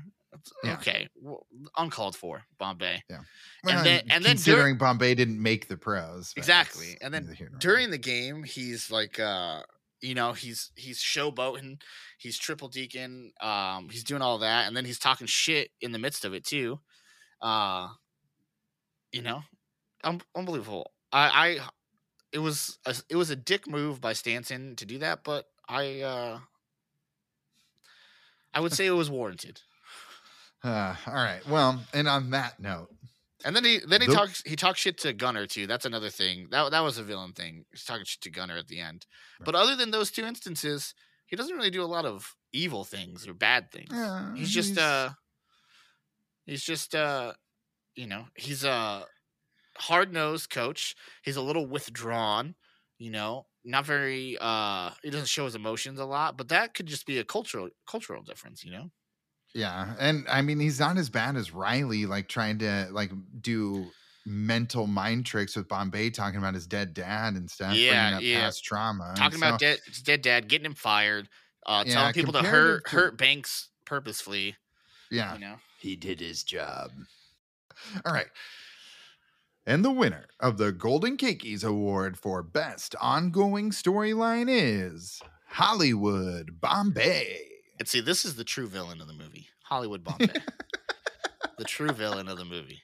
It's true. Hollywood Bombay was the main center point of all bad things that happened to the Ducks. Exactly. That is the true villain of the movie is Hollywood Bombay. Man, put it down. Put it in, put it in writing. Just etch it into marble. That's wow. That's something else. That's probably facts. I mean, Hollywood Bombay, it starts with the press conference when CNN wants a one-on-one with him. You get the Mr. Big stuff, model photo shoot. You get the celebrity parties out there, the Malibu, home with that view again. My God, that view. Come on. Who wouldn't get a big head? The penthouse removed from the team. I think that's a huge. I think that's what starts the descent. Is he's not around the team. Gotta love. But Hollywood Bombay, man, the ultimate wake of destruction left in his path all the way through. The next category is best couple. Best couple, and so this for my honorable mention, I'm gonna go with the tried and true. The staple relationship of all of these, of everything Mighty Ducks, and that's Guy and Connie. We get a small glimpse at the very beginning when they're about to kiss, and then Charlie fucking cock blocks it. But outside of that, we don't get a lot of Guy and Connie interacting, other than in the scenes that they're in. They're always like sitting next to each other, on the bench. They're sitting next to each other. So you can see the relationship's still there. We just don't get a lot of insight into it during this movie, other than right at the very beginning. But there's still, it's still the hallmark of any cinematic relationship. Yeah, I agree. This is Ross and Rachel Who. Give me Guy and Connie, Well, good God. That's like apples and oranges. That's true. Ross and Rachel is pretty toxic. Yeah, I was just gonna say, Guy and Connie is consistent and pure. I couldn't think of any. Ross is one of the worst TV characters. Oh yeah, Ross is garbage. I couldn't think of any other like real big couples though. Jim and Pam. Oh, Jim and Pam. You want to talk about toxic? Jim and Pam. I don't. Kelly, like that, we rewatched it and she was like, I don't know if Pam is that good of a person. Oh no, Pam sucks. Yeah, Pam you don't sucks. Realize until you like kind of rewatch it again. But Jim sucks too, just in a different way. What about a couple as good as Jim, Dwight and Angela? Yeah, I'd say Jim gives me Ross vibes for sure, where he's he thinks he's a good guy, but he's not. Ross just annoys the shit out of me though. I don't know. But what are their the Notebook? I can't remember their character names, but they got nothing Notebook. on Guy and Connie. Old couple. Yeah. That was their relationship was a little toxic as well. That's true. You know, Guy and Connie is, that's a, okay. This is, we're just reinforcing our point that there is no better love story in any television movie franchises as pure and as gold as Guy and Connie. Exactly. Mm. God. So for my honorable mention, I have Bombay and the Iceland trainer, because it 99.9% of the reason why, Brandon, because Greenland is covered in ice and Iceland is very nice.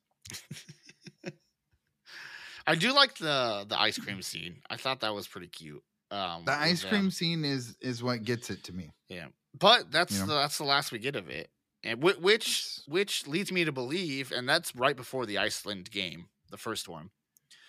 That leads me to believe. Oh, she was like a spy, like a double agent. I don't think she was a spy. I think she was just messing with him. You know, well, I guess double agent would work, but yeah, she's taking him out to ice cream just to mess with him.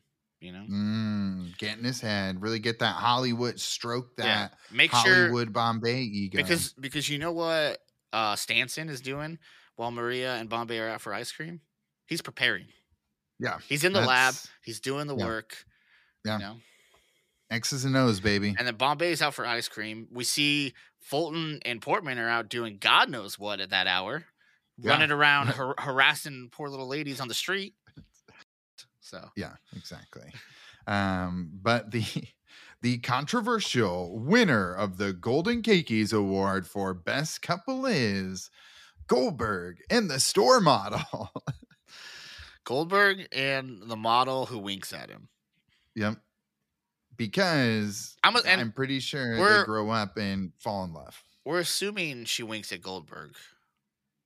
They don't really show who she winks at. There could have been Averman.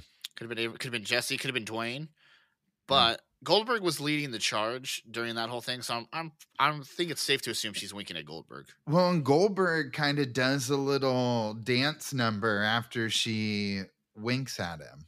That's true, and he does. Yeah, he does a little dance, and he like looks over at, I think, Averman, and they and he's like, "Did you see that? Yeah, just met my future wife." And so and you know what? Rumor has it they're still together to this day. So I know we talked about it extensively when it happened, but that wink made me so uncomfortable. So uncomfortable. Didn't have a lot of couples in the movie. Is what that equates to. But yeah, there weren't a lot of couples except for Guy and Connie. Ignore Goldberg and the winking model. Focus on Guy and Connie, the true romantic heroes.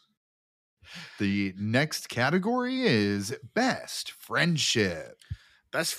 And I think everybody can guess who the winner is going to be for this. But my honorable mention, Charlie and Russ. Like I said, they're during the soul skating, you can see the blossoming of the friendship. They're getting to know each other. Then Charlie invites Russ to the games, officially invites him to the games. He's been going, but now he's officially invited. He's sitting next to Jan, who's Charlie's other best friend. You know, do you think he made Charlie an honorary soul skater because they both know how to skate for pride? Remember when Charlie said it like a lame, and he was like, absolutely, for pride. Absolutely. I think all of the Ducks were made honorary soul skaters. Okay. All right. Kind of jumped them in during the street hockey session. Yeah, I like how we're calling them soul skaters. They were never once referred to as soul skaters in this movie. But I think everybody knows what we mean. Yeah. James and gang were the soul skaters. The soul skaters. If you don't know what a soul skater is, go watch Brink. Yeah, go take a lesson from Team Puppin's heads. Yeah. And ignore the bad guys, Team X-Blades. Mm-hmm, mm-hmm. Just it's a metaphor for corporate America, Brandon. It actually is a pretty solid. It is a pretty solid. They come in and ruin everything. Damn it. Yeah. Okay. Capitalism. No, but is Charlie. Bad, kids. No, don't say that, Brandon.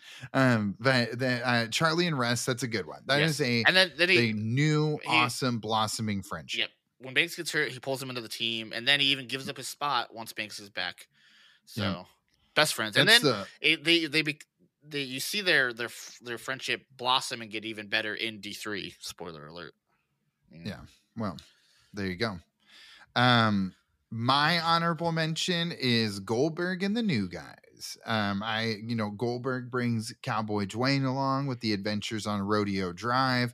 They're razzing Cowboy Dwayne, him and Luis and Kenny. I just remember I assumed that Dwayne was snoring, and so they're razzing him, hitting him with the shaving cream. Mm-hmm. I've mentioned it before. Goldberg is the voice of the locker room, and so he really brought the new Ducks in. He tried to unite them under a mutiny when Julie the cat was trying to make them stretch like a psycho. Yeah. I'm just kidding. We love Julie the cat, but no, Goldberg and I think Goldberg did the best job of accepting the new Ducks in. For sure. I agree. 100%. Yeah, and so I don't think there's. There you go. Yeah, who's our winner? Goldberg, true leader. And the winner of the Golden Cakies Award for Best Friendship is the Bash Brothers. Obviously, I don't think we need to explain this at all. Literally, I mean, just Brandon, you ain't seen nothing yet. Bow, bow. That's all you got to say when they're just jamming out. Yeah. Or when their first check in the Iceland game, party. And then they just crush that dude in the boards. That's it. That's all you need. And then the double clothesline. They're wearing matching bandanas. Oh, amazing. God, the fist bumps. It's just, and then they bring in their honorary Bash brother, Kenny Wu. And, it's just that party in the penalty box third period. I think that second period that speaks to their bond and their friendship is that they are immediately accepting of Kenny Wu being the third Bash brother. There's no hesitation. 100%. They're both like, yes, come on in. Yeah. Absolutely. No insecurity, no hesitation. Ready to go. Saddle up, partner. You're ready for this rodeo. All right. What's our next category? The next category is Pheasant of the Team. Okay. I think my honorable mention is going to be very obvious. It's Goldberg. Yeah. 100% of the time, always Goldberg. Get him out of the net. Definitely needs to work on not getting himself so far out of position with the tiniest of fakes. Yep. He gets juked out of his skates, I should say. Juked out of his skates constantly. Yeah. My honorable mention does not get enough hate, but like Dwayne, pass the fucking puck, dude. That guy gets wrecked in both Iceland games, making the same mistakes. He's just out there dicking around with the puck, trying to get it, showing off his dirty dangles. Pass the rock. I need some fundamental hockey, Dwayne. Get it together. The dude is a liability on the ice. That is for sure. 100%. And you know what that means? Ample playing time from Bombay. Yeah. Which brings us to the winner. The winner of the Golden Cakies Award for Pheasant of the Team is Gordon Bombay. Like we said earlier, Hollywood Bombay is the true villain of this movie. And so because of that, Bombay is the Pheasant of the Team. He is woefully unprepared throughout the entire, even when they're winning, still woefully unprepared. They were Miss McKay stopping at the concession stands on her way into the game, away from forfeiting out of the tournament because that fucking asshole couldn't show up on time. Unbelievable. We talked about it in He almost betrayed America. We talked Benedict Bombay, Brandon. We talked about it during that part of our breakdown where he doesn't show up until the third period, which is insane, especially when you don't have an assistant coach, because then, there, like you said, if Miss McKay is anywhere in the arena besides right next to the bench, they have to forfeit that game.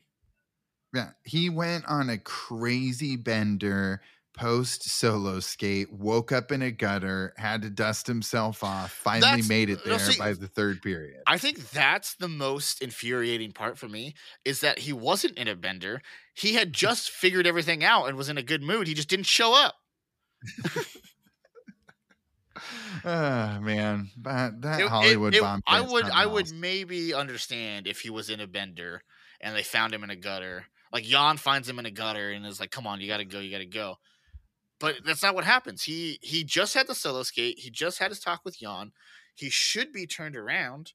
And then when he comes in the third period, he's calling the duck call. He's living it up. He's got a giant smile on his face, and he's like, "Guys, I'm back." And it's like, well, okay, couldn't you have been back an hour earlier? Yeah, you know, first period would have been nice. Simple time management.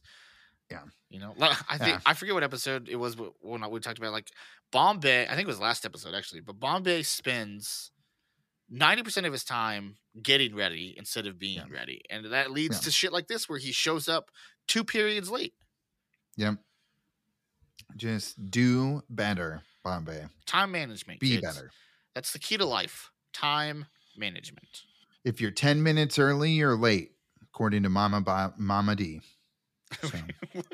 Were you going to say Mama Bombay? I almost accidentally said Mama Bombay for sure. Amazing. That too. Yeah, yeah. I'm sure she said that. She's from the Midwest. Oh, yeah. It's a Midwestern staple. If you're 10 minutes early, you're late. Yep. Exactly. And that caused a lot of issues for me, like in college and later in life, going to meet people for brunch. And I'm there 15 minutes early, and everyone else there is 30 fucking minutes after the agreed upon time. Yeah. So I'm the same way. I show up like 10 minutes early to everything, at least 5 minutes. But like you said, like once you get to know your friends a little more, like I'm going to name drop the Kielmans on here.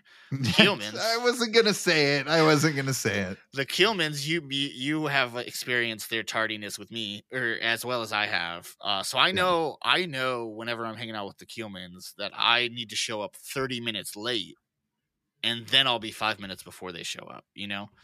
Yeah. So that's, you gotta get to know the friends and be like, okay, these are the non-punctual people. These are the people that are going to show up late. Because otherwise, like you said, I'm sitting at brunch for 30 minutes by myself looking like an idiot, you know? Yeah, holding the table down like Winston and New Girl, remember? Yeah, exactly. I got a table of 8 people. None of them are here. Yeah. Or if it's a place that won't seat you until your full party's there and you're just sitting there like an asshole at the, you know, by the entrance because it's hot outside. You don't want to wait outside. But anyways, shout out to the Kielmans. Although to be fair, the last time I was in Denver, I flew in and I took a pretty wicked nap and showed up like 2 hours late because I just crushed a nap at my Airbnb instead. To the Kielmans? Yeah. Oh, that's fine. It's you know, just that's repaying the favor. Anyways, like you said, shout out Kielmans. If it was anybody else, I'd be like, "Come on, Heath, you can do better than that." But it's the Kielmans. All right. So, anyways, next category is Team MVP. Okay. So for my honorable mention, we've talked about him before. The soul skater, the head soul skater. Yeah. James. Yep. James is the catalyst for everything good that happens to Team USA. He's an American hero, and he's not even on the team, but he's a team MVP because of the effect that he has on Team USA. When he's leaning on the fence and he says, "Go get him, USA," just tugs at your heartstrings. Mm-hmm. God, and great guy. And then he's showing up at every game. You know, he's supporting them. He taught all of them not only valuable hockey lessons, but invaluable life lessons. Yep, you got it. Hit the nail on the head. My MVP is Connie Moreau. Connie equals consistency is what I put in the note here, Brandon, because if you look at this tournament from end to end, you see Connie's fingerprints on a lot of these goals, whether it's assists, the hockey assist, right? Mm-hmm. You know, she's in there with the old school Ducks lineups. I mean, she's the, what I like to call first follower, what corporate America likes to call first follower. You know, she's always in there encouraging them. Come on, you guys, quack, quack, quack. You know, let's do this flying V, Jesse. Yep. Connie is, she has multiple goals in this. She has multiple assists. She had the one little hiccup on the boards when she almost got ran over, but we can let that slide. Yeah, that wasn't her fault. That was the writers and the movie people trying to, you know, because they bring some. Yeah, yeah. They couldn't just naturally bring the drama, so they had to manufacture it with something insane like Dwayne roping Sanderson. All right, so but the winner of the Golden Cakies Award for Team MVP is Adam Banks. Again, obviously, it's Banks. Banks is the best hockey player on the Ducks. Arguably the best hockey player in this tournament. Maybe Gunner just as good. I would probably put Banks just a notch above Gunner, though. When healthy. A healthy Banks is, you know, he's taking you to the gold. Yep. He's got the triple deke down. Yep. Yeah. You know. That alley-oop goal, we talked about it before. Batting it out of midair. Insane. Yep. Banks all the way. Yep. Cool. So let's move to the next category. Next category is biggest missed opportunity. Yep. And so for my honorable mention, biggest missed opportunity, I've been saying it since the beginning, Heath. You got to play Julie the Cat. How you don't play Julie the Cat is beyond me. It doesn't make any sense. Especially when she is a brick wall. We get introduced to her being a brick wall and Goldberg falling over doing the splits. Yes. And they build it up throughout the movie where it's like, you know, she's a brick wall. Goldberg's being terrible. She's asking for more playing time. They're building it up throughout the movie that the payoff should have been more than just one fucking shot. Mm-hmm. I think ideally what you do is you play her if you still want to have that buildup. Ideally, you play her from the get-go right away because Goldberg's terrible. But if you still want to have that buildup of will she play, won't she play, at least put her in at the start of the Iceland game, you know? Yeah. Ref staff. Julie the Cat. R.I.P. Not really R.I.P., but she is alive and well. R.I.P. playing time. There Julie the Cat. My biggest honorable mention, missed opportunity. I mentioned it in the episode, but this would have been absolutely legendary, Brandon, when Bombay hops into the limo with Tibbles after they round up the Ducks and they're quack, quack, quack. They're chanting, quacking on the street. Bombay hops in that limo and he says, "Oh, I used to ride around in one of these." And right then that little partition window should have come sliding on down. MC Gainey whips around. "Hey, boss." Classic. That would have been amazing. Legendary spot missed. That would have been amazing. Because I guarantee you, I may be a little biased because I do love MC Gainey, but I'm gonna go out on a limb and say every movie ever made would benefit from just a little bit more MC Gainey. Agreed, 1000%. But the winner of the Golden Cakies Award for missed opportunity is the continuity at the Junior Goodwill Games. Yeah, and we definitely talked about this before at the start of it with the double elimination tournament. That doesn't make any sense because it's broken into groups, and then they just abandon. They show you the standings at the beginning and then abandon it and don't show it to you ever again. It's just they didn't give really any thought to the tournament format. They were just like, we need a tournament. We need it to be at least double elimination because we have to have the loss first. Mm-hmm. You know, you have to be able to lose one to Iceland. That way you come back. So yeah, it's weird. I think there's multiple different ways you could have done this better as far as tournament format goes. They didn't even get a trophy. No, when they were celebrating at the end, they didn't get a trophy. We talked about the issue with the flag posters. Yeah. It was summer and winter games at the same time. Remember that? Yeah. I didn't have an issue with that. I didn't have an issue with that just because it's the Goodwill games. Well, no, come on, man. These are never combined. The Olympics aren't combined, but I mean, I don't like it. No. No, you're not going to convince me to like it, Brandon. I think that's the least egregious thing about the Goodwill games. Well, that's true, but I'm saying they messed it all up end to end. I'm more upset about the Yugoslavia flag sneaking its way in there. Oh God, well, let's not get back into Brandon's fun with flags with Brandon and Sheldon. I will say when I watched it this morning, I made a point too, because during the games they have the flags of each team on the ends of the arena. I made a point to watch the Trinidad and Tobago game and pay attention to see if they had the correct flag there. And they do. They do. They do have the correct flag there, but just not on the poster for some reason, because... Well, there you go. Why not? You know, whatever. That's all we needed. Whatever, Disney. Whatever. Get your shit together.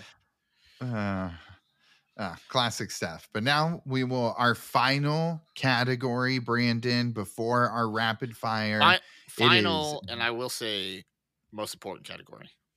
Well, I don't know. I feel like as a couple balding dudes, this one just, is like salt in the wounds. That's fair.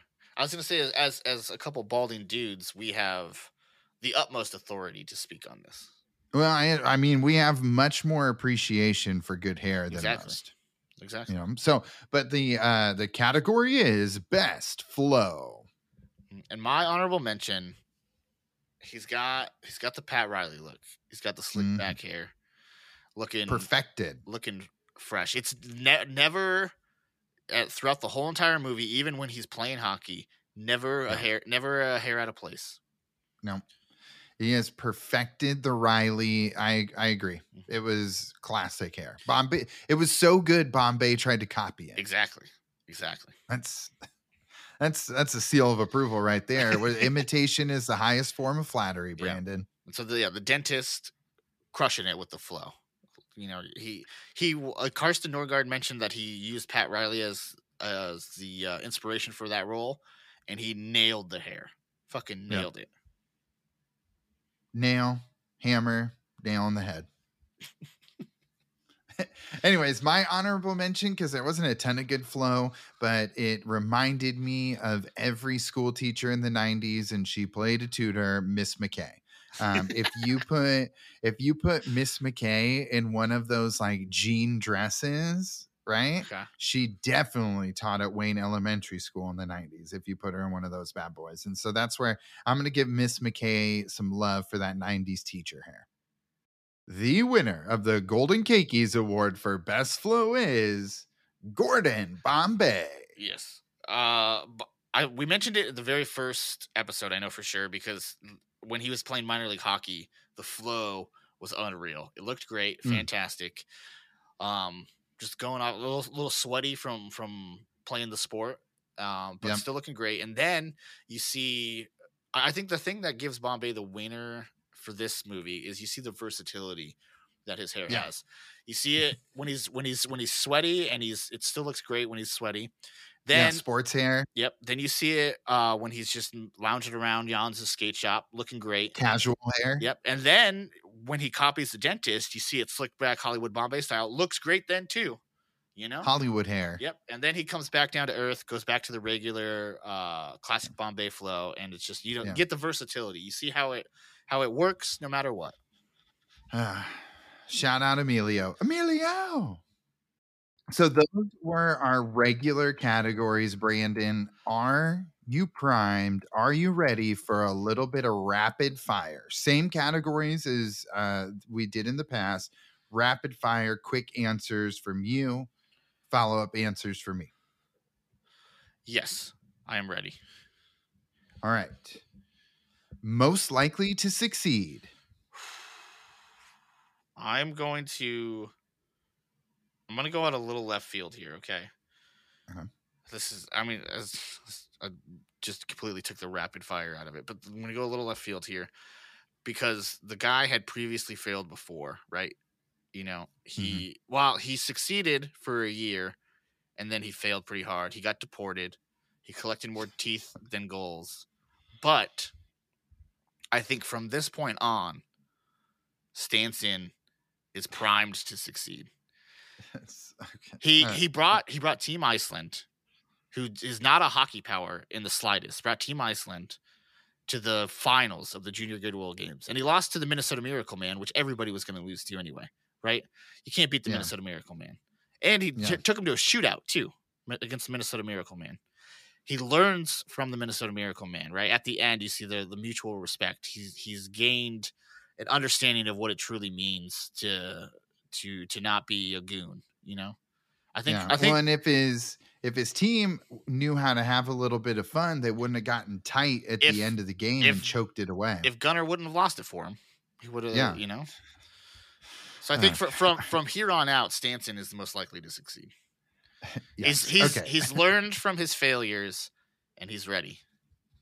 I mean, that was out of left field, but I understand where you're going with it. I went the layup answer. I said Banks. This kid has nothing but success ahead of him. He's a true student of the game. He's a student of life, and it sounds like he is probably a future lawyer.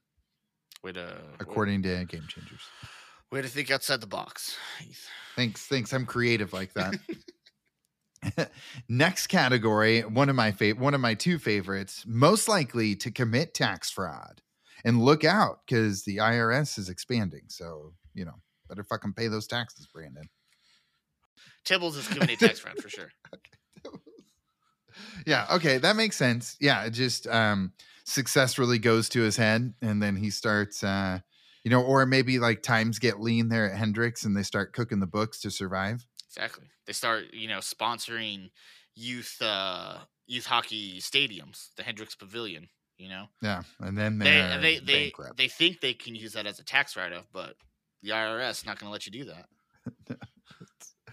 that. So I went the exact opposite of where you went with Wolf the Dentist, Stansson. I say Wolf falls apart after this loss to Team USA.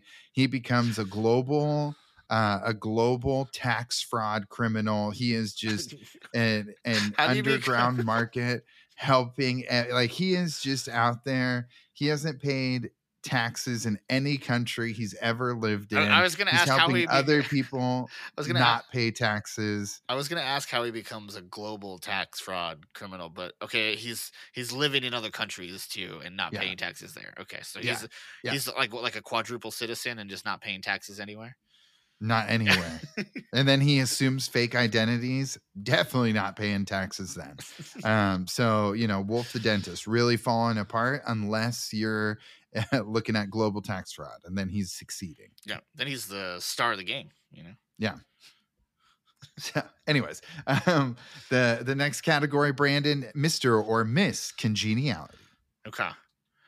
And it can't be Sandra Bullock. This one I'm going to put Julie the Cat, though, because like you had mentioned previously with her great upbringing, the EQ, the emotional intelligence is off the charts, you know, so she would win Miss Congeniality for sure. In the same tone, I said Connie, you know, first follower Connie, always encouraging. She scored that one goal and was telling everyone how great of a job they did setting it up. You know, she's just... she's a winner, and she's a nice, kind individual, and is a great leader for the state of Minnesota. Awesome. I agree. Yeah. Next game, my favorite category, who would win the Hunger Games? I'm going to say Olaf. I'm going to say Sanderson. And I'm going to say obviously one, cause he's the biggest kid. He's fucking 8 feet tall. He weighs 150,000 pounds. He's a big kid, right? He's strong. We see him almost kill Banks twice. But we also see, because I know you're going to bring up the hothead stuff, that he's too hot-headed. I'm going to point you to two scenarios here, okay? The first one is when he gets put into the penalty box, and you see how calm and you know, cool he is when he's getting put in the penalty box. He's like, that's a love tap. In my country, that's a love tap. You know, 2 minutes, well worth it. And then Portman comes screaming down the stands, tries to jump into the penalty box and pick a fight with him. And Sanderson just stands there and he doesn't do anything. And he's like, you know what? I'm good. Wear yourself out, Portman. So I think he's able to reel in the hotheadness. And then the second scenario I'm going to give you is when Kenny Wu is beating the shit out of the Iceland goalie. Yeah, throwing haymakers. Which is a perfect time for Sanderson to go there and just obliterate Kenny Wu, because that's the number one rule in hockey. You don't touch the goalie. Yeah. But he doesn't. He hangs back, and he's like, I'm going to give Kenny Wu this penalty and let him eat that time. All right. Well, you're taking the rapid fire out of this as well, but that's a good explanation. But I also, I said Gunner Stahl because Gunner Stahl that's the other Iceland guy I was thinking of. Yeah, I also was thinking maybe scorer. That's true. I think Maria has like some savageness under that. I just think Gunnar Stahl, leading goal scorer, top athlete of the entire games. You can't score a goal in the Hunger Games though, Heath. Believe me, Heath, I've tried. That's okay. Anyways, yeah, Gunnar Stahl. He would do it. He'd be the winner. He's the MVP. Yeah, that's a good one too. I like Gunnar. Next category, Brandon. Class clown. Oh, class clown's Russ for sure. The cheeseburger and the little brother lines, yeah, amazing. Yeah, when they're talking trash. Yeah, and he's kooky enough to come up with a knuckle puck. Yeah. Yeah, that's true. That's a good one. I'm pretty sure this is my winner last time around too. But Averman, yeah, he's got the line where he's talking trash to Guy and Connie. He's like, Guy's very good looking, isn't he? Yeah. That's a good one. And then when he, I think it's the start of the second period of the championship game, and he skates up to Gunner and he's like, any chance you guys could take it easy on us? Yeah. Or when he's talking to Bombay and he's like, great suit, coach. Do you come with two pairs of pants? Yeah. And then after Bombay tells everybody their best isn't good enough, and he goes, what a rousing speech that was. Yeah. Averman, that jokester. So that's a good one. Averman's fantastic. Right. I fucking love Averman.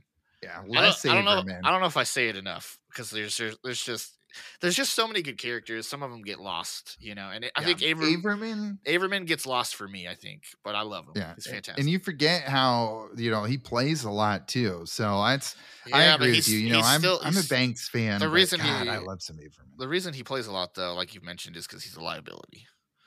Yeah. Anyways, next category, Brandon, most likely to grow a playoff beard.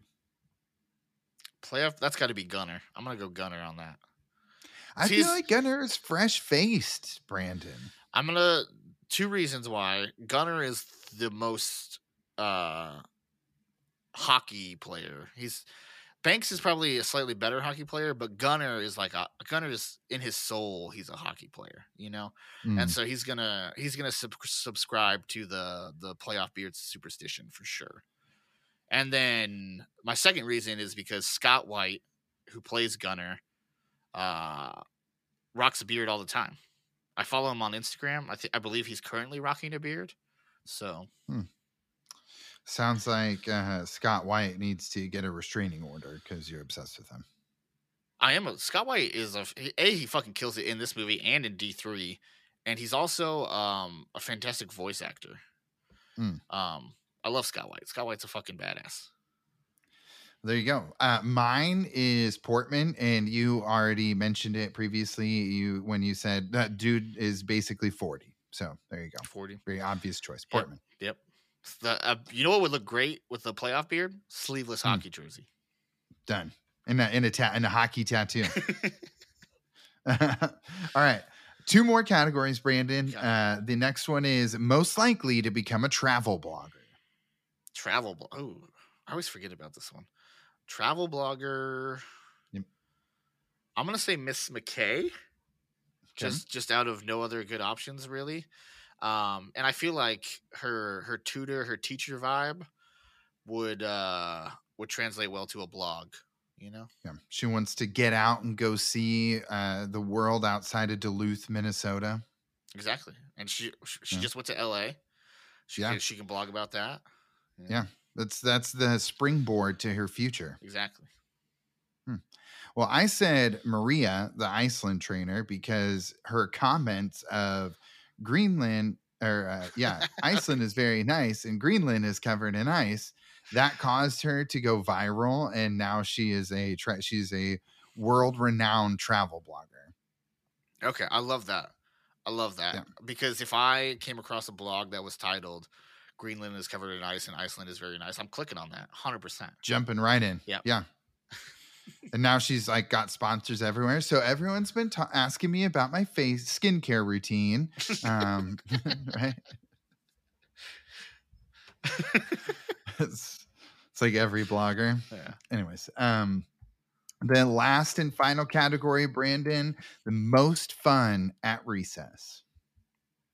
Most fun. I'm going to go Dwayne because we're playing. I don't know if there's an actual name for what we're playing ropes. He's roping everybody during recess. He does at practice. Would you call that roping cattle? Would you call that roping cattle? I called it playing ropes. I don't know if that sounds good. Sounds like something for the bedroom, Brandon. Let's call it roping cattle. That sounds like a bedroom activity too. Yeah.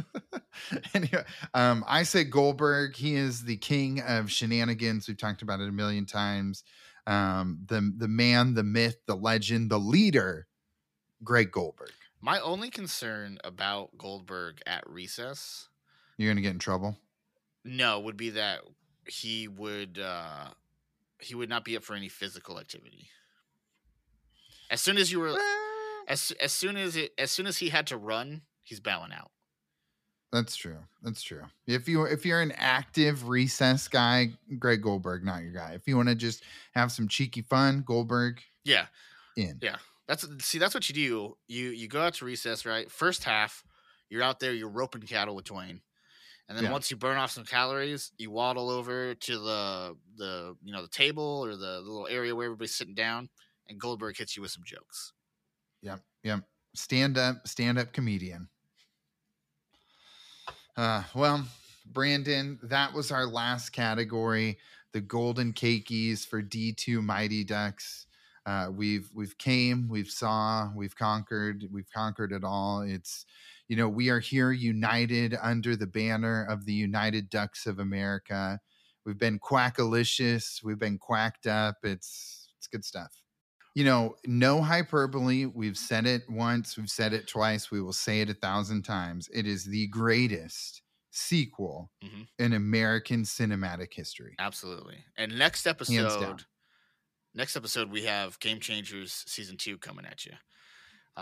Because when this episode releases, Game Changers will have been, I think we'll probably be like 4 episodes in to the season, because the season started, season 2.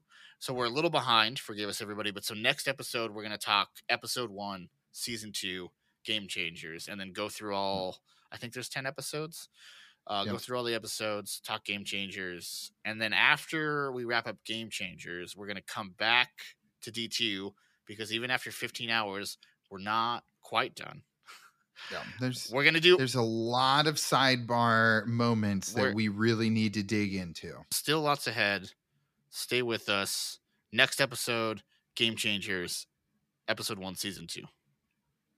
Don't forget to check out the merch store. Some real fire material going up. Check out the merch store. Go back before. I know this is coming out after season 2 already started, but go back before. Watch Mighty Ducks season 1, Mighty Ducks Game Changers season 1, and listen to our podcast episode breakdowns of that. Yeah, before season 2, and that way you're ready to go. You know what's going on. That's a great call out, Brandon. That'll get you primed and ready for some Game Changers. Is us breaking it down.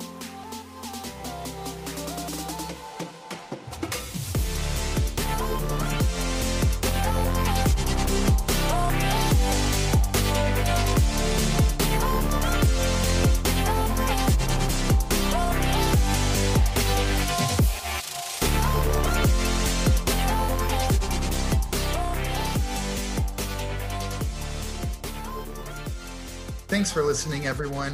Please remember to follow and like us on Instagram at The Cake Eaters Pod, on Twitter at The Cake Eaters. Also reach out to us via email, thecakeeaterspod@gmail.com, or visit our website, thecakeeaterspod.com.